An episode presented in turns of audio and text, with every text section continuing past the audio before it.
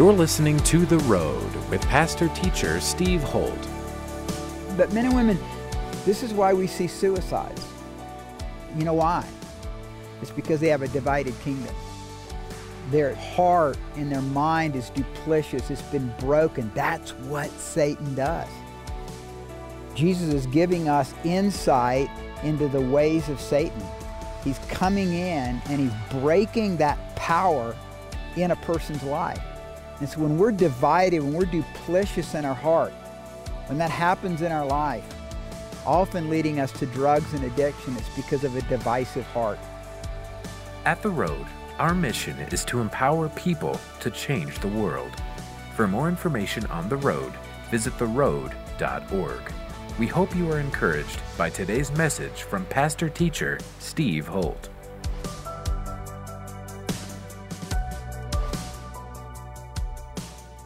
So turn in your Bibles to Matthew chapter 12. We are a chapter-by-chapter, verse-by-verse church, and we are going through the Gospel of Matthew. And we looked at Matthew 12 last week, where Jesus was confronting fear, and he was confronting the religious hypocrisy of the Pharisees. And he now retreats away, gets away, and he begins to change the subject here, and he moves toward this topic of justice. So if you have your Bibles, Matthew chapter 12, starting at verse 14. Then the Pharisees went out and plotted against him how they might destroy him. But when Jesus knew it, he withdrew from there, and great multitudes followed him, and he healed them all. Yet he warned them not to make him known, that it might be fulfilled which was spoken by Isaiah the prophet, saying, Behold my servant whom I have chosen, my beloved, in whom my soul is well pleased. I will put my spirit upon him, and he will declare justice to the Gentiles. He will not quarrel nor cry out, nor will anyone hear his voice in the streets.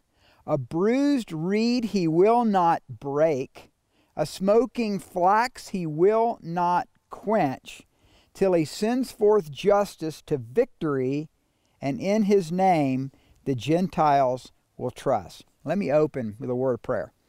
So Father God, in the name and the blood of Jesus, would you anoint your word? God, as we go through verse by verse, through this powerful pericope, through this powerful passage, I pray, God, that it would come alive in our hearts. In your name we pray. Amen. Interesting, I just find this super interesting that Jesus, even as the Son of God, had to withdraw himself because of what was happening among the Pharisees and their desire to kill him. I think what that says to us is there's these physical laws that Jesus didn't break. I mean, when Jesus came, he came as fully a man, though he was divine. And so in that sense, he had to actually withdraw himself because he did not want to put himself under the power and control of these religious leaders. And then Matthew, in his understanding of what Jesus is doing here, actually quotes from Isaiah, and he's quoting from one of four songs about the servant of the Lord, which up to that time had always been associated with Israel. But in this case, Matthew is associating the servant, capital M, my servant, capital S, as being the Messiah, Jesus. And he's speaking of justice. And the first thing he says is the Spirit of God's upon him. So Matthew is articulating the King of Kings, this kingdom of God revolution through Jesus Christ, is that the Spirit of God is upon Jesus to declare justice to the Gentiles. I mean, this is revolutionary stuff. He's saying Jesus has come to declare justice to the whole world, not just to Israel. And then he describes how Jesus is going to bring about justice upon the earth. And he says he will not quarrel. He will not cry out. A bruised reed he will not break, and a smoking flax he will not quench. What Matthew is saying to us here is that Jesus is going to come with a justice very different than the way we think of justice. I mean, we smash the bruised person. We smash the person who doesn't fit into our systems. Jesus is saying, I'm coming with humility. I'm coming with compassion, and I'm coming with mercy. That bruised reed I'm not going to break. That smoking flash, you know what a smoking flash is? When I have a fire out here in my backyard, in our pit, if the fire's not burning well, it smokes. And you have to add wood. You get that smoke is coming from the lack of fuel. And he's saying here that where you see people, and that's what he's talking about here, where you see people who are floundering, people who are faltering, people who are struggling, Jesus is going to come with a victory of love, a victory of the justice, of compassion for the low person, compassion for the person who's broken. That's so very, very different from our world. Well, the Pharisees are put on their heels. They are really upset. Look at verse 22. Then one was brought to him who is demon-possessed, blind and mute, and he healed him, so that the blind and the mute man both spoke and saw. And all the multitudes were amazed and said, "Could this be the son of David?" Now when the Pharisees heard this, they said, "This fellow does not cast out demons except by Beelzebub, the ruler of the demons." Now how would you like that? So how would you like, I mean, we're not bringing to Jesus like a guy who's got a headache, okay? This is like the worst. He's demon-possessed, he's blind, and he's mute. It doesn't say it directly here, but it's total setup by the Pharisees against Jesus. And then Jesus just heals him. He just flat heals him. He casts out his demon. His blindness is gone. He can speak, and it's a supernatural work of the Spirit, and they don't know what to do. And so the Pharisees are just dumbfounded. So they've got to come up with a reason. They either this is God's power or it's another power, and they blame it on a Philistine deity. That's who Beelzebub was. He's the lead god, small g, of the deities of the Philistines. So they're going way back in time to cast this upon Jesus. And Jesus is showing us what justice is. Jesus is showing us what mercy is and love. Let me give you a definition of justice. Justice is the quality of being just, impartial, or fair. Conformity to truth, fact, or reason. Let me read it again. Justice is the quality of being just, impartial, or fair, or conformity to truth, fact, or reason. One of the things that we've enjoyed during this quarantine time is some movies that we've watched, and I want to encourage a couple movies that talk about justice. It's a movie we saw, the true story of Mark Ruffalo, an attorney. It's called Dark Waters, in which he encounters a chemical company that's poisoning a West Virginia town. True story. Took him like 20 years to bring about justice. Another great movie is the movie Just Mercy, which is the true story of Walter Milligan, who is helped by the attorney Brian Stevenson. He's on death row for a crime he didn't commit. And then many of you know To Kill a Mockingbird, where Atticus Finch is defending a black man in I think it's the 1930s is To Kill a Mockingbird, but powerful movie about justice. And then this may sound a little odd, but it's a beautiful movie, and I think it is about the kind of Christ-like justice that we're speaking of here. And it's called It's a Beautiful Day in the Neighborhood, about Mr. Rogers. And I won't give it away, but there is a plot in the movie about forgiveness. And I think that's what Jesus is speaking of here when he speaks about not breaking the reed, the bruised reed, that we extend forgiveness, learning the power of forgiveness. And that's a part of justice here. Well, Jesus, now if you have one of these Bibles like I have where it's red letter, he's now been confronted again and again by the Pharisees. But now he begins to come out and he begins to speak about what they've said about him, casting out demons by the spirit of Beelzebub. Here's what he says. Look at verse 25. Verse 25. But Jesus knew their thoughts. In other words, he knew their motives. And he said, "Every kingdom divided against itself is brought to desolation. And every city or house divided against itself will not stand.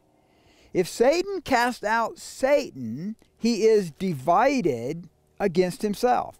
How then will this kingdom even be able to stand?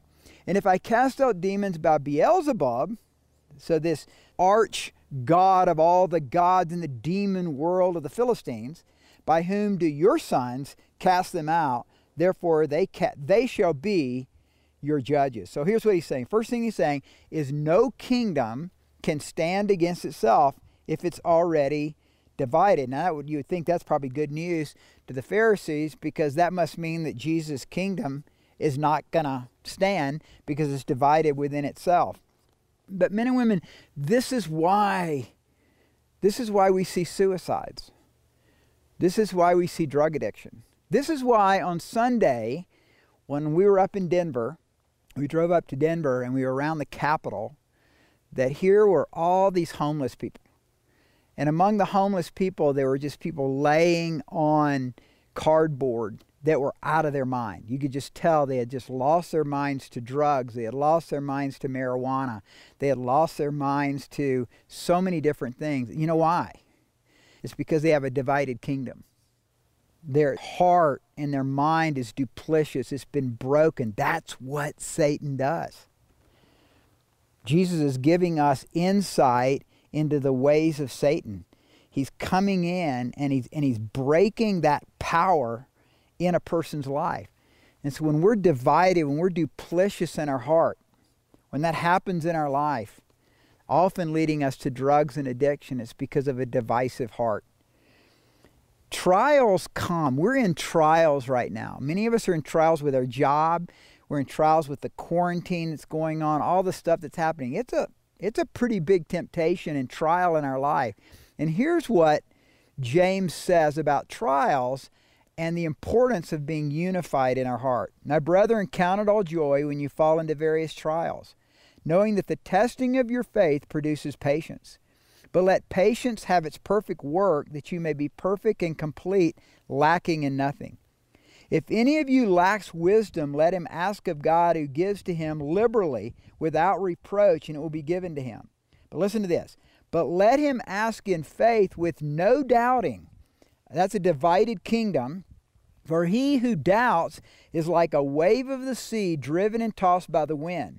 For let not that man suppose that he will receive anything from the Lord. He is a double-minded man, and he's going to be unstable in all his ways. So Jesus is saying, if you're unstable in your ways, if you have a divisive spirit, you can't stand. You won't be able to stand under the pressure that comes your way. And some of us are really being tested right now. And God is wanting to unify your spirit through intimacy with him. He goes on, verse 28. But if I cast out demons by the Spirit of God, surely the kingdom of God has come upon you. Or how can one enter a strong man's house and plunder his goods, unless he first binds the strong man? Then he will plunder his house. He who is not with me is against me. He who does not gather with me scatters abroad. So he's saying here that the kingdom of God is plundering Satan's house. So he has come to plunder Satan. And men and women, God uses kingdom people to plunder the enemy, to plunder his house. And this world is under the power of Satan. And this world that we live in, there's going to be greed, there's selfishness, there's hatred, and there's unforgiveness. But when we come in the power of the Spirit, we plunder. We're stronger. The kingdom of God, Jesus Christ, is stronger than any work of the kingdom. And it drives the spirit back. So men and women, we make those baskets that we're taking to Memorial Hospital North and giving to the doctors and the nurses. That's plundering the kingdom.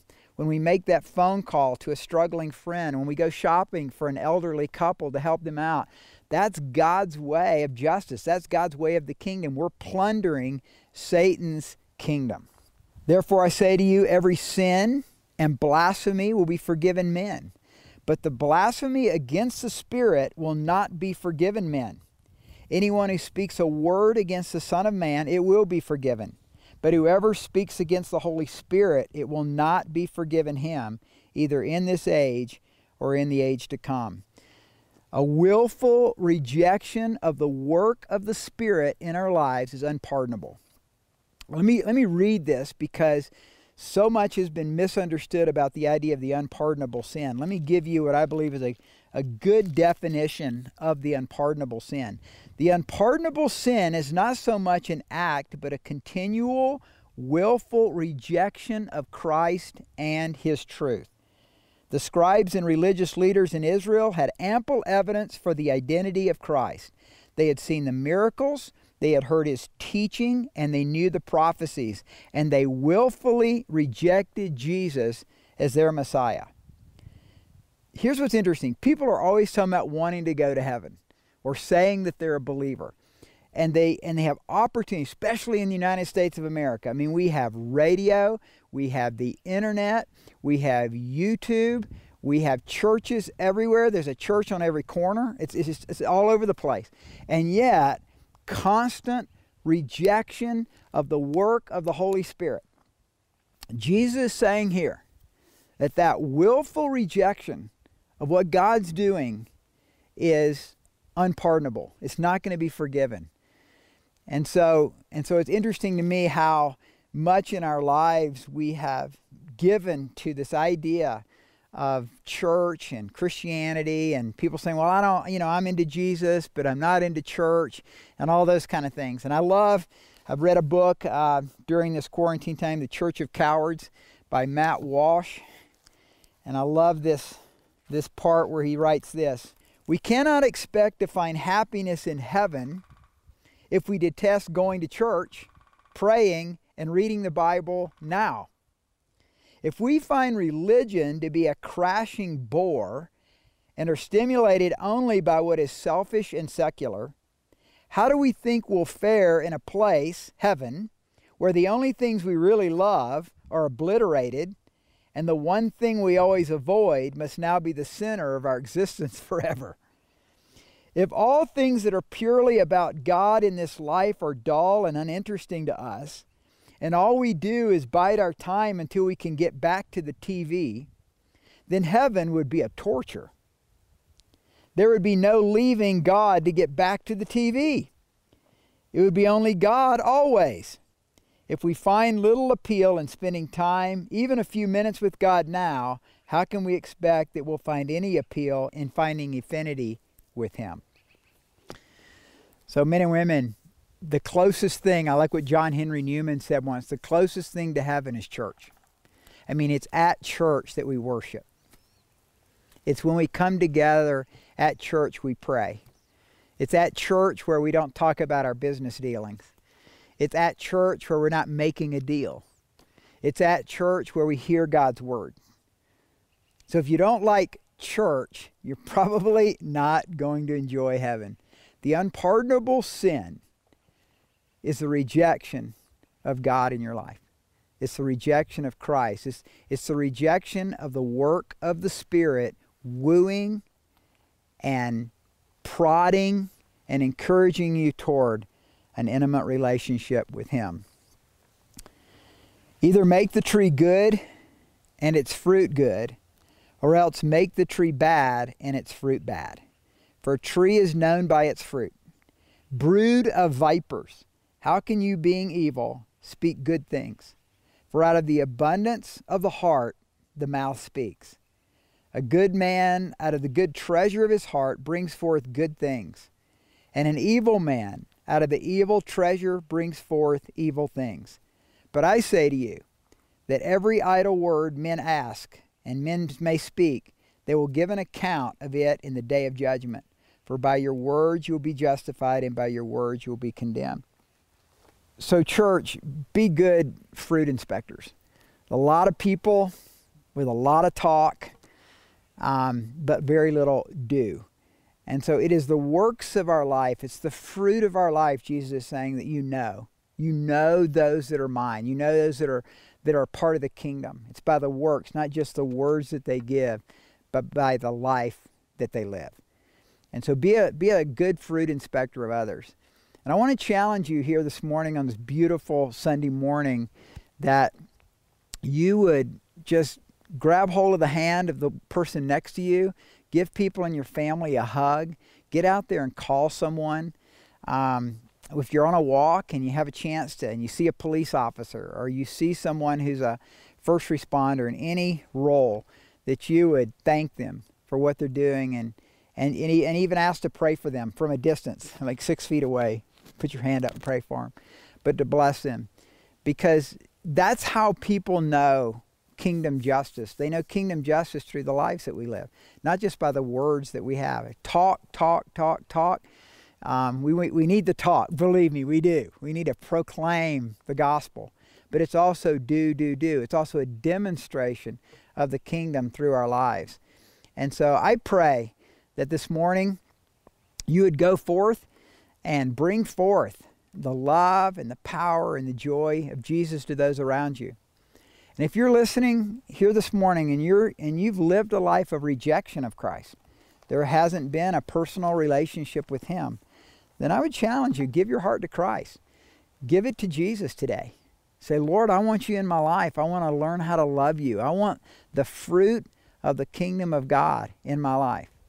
Well, let's bow our heads right now and pray. And if you've never given your heart to Christ, I want to pray for you. And then I want to make it also a dual prayer for those of you that you know you need to recommit your heart to Christ, that things of the Spirit have become dull, that worship has become boring. Prayer doesn't have the vitality and the dynamism that it had before, that the word's not as exciting as it once was. Well, let's come back to Christ. Let's give it all back to Him, because you can change. Men and women, we can grow. I mean, that's the message of Scripture, is that we're always able to change and repent and start growing again. And I know for me, and I know for my family, and I know from all these years of walking with God, that you just go through valleys, you go through difficult times in your life where it's really a struggle. And it's up to us to stir up the fire within again, to stir up that fire. I want to encourage you to stir up that fire and say, God, would you stir me up? And then open God's Word, say, Lord, speak to me. God, I'm going to spend time with you, and start dedicating that time again to spending time with the Lord. So let's pray. So Father God, right now on this beautiful Sunday morning, we love you, we bless you, we thank you. Father God, we pray right now for those that have never given their heart to Christ. If that's you out there, would you just close your eyes and pray with me? And pray a prayer like this. Lord Jesus, I need you. Come into my life. Forgive my sins. Give me a passion for the kingdom and a passion for you. Lord, come in and forgive me of my sins and fill me with your Holy Spirit. And for you men and women that you know the Lord, you have a relationship with Him, but it's become dull, it's become boring, it's become old. Pray with me. Lord Jesus, I don't want to have a boring Christian life. Lord, I want to know you. I want to go after you with all my heart. I want that proclamation that we gave at the beginning of the sermon to be true in my life. I want to love you with all of my heart, soul, mind, and strength. I want to love people the way you love people. Lord, I want to come alive in the power of the Holy Spirit. I want to be rooted in the Word of God. I want my faith to be strengthened. And I really want to believe that all things are possible through you. So God, we give you our hearts, we give you our lives today, and we bless you, and we love you. In your name we pray, amen. You've been listening to The Road with Pastor Teacher Steve Holt. We hope you have been blessed by today's message. To connect with us further, visit theroad.org. If you are walking through a difficult time, we want to pray for you. Go to theroad.org, click on the Ministries tab, and go to our prayer page to send us your prayer request. Thanks again for tuning in today, and be sure to listen to the next edition of The Road with Pastor Teacher Steve Holt.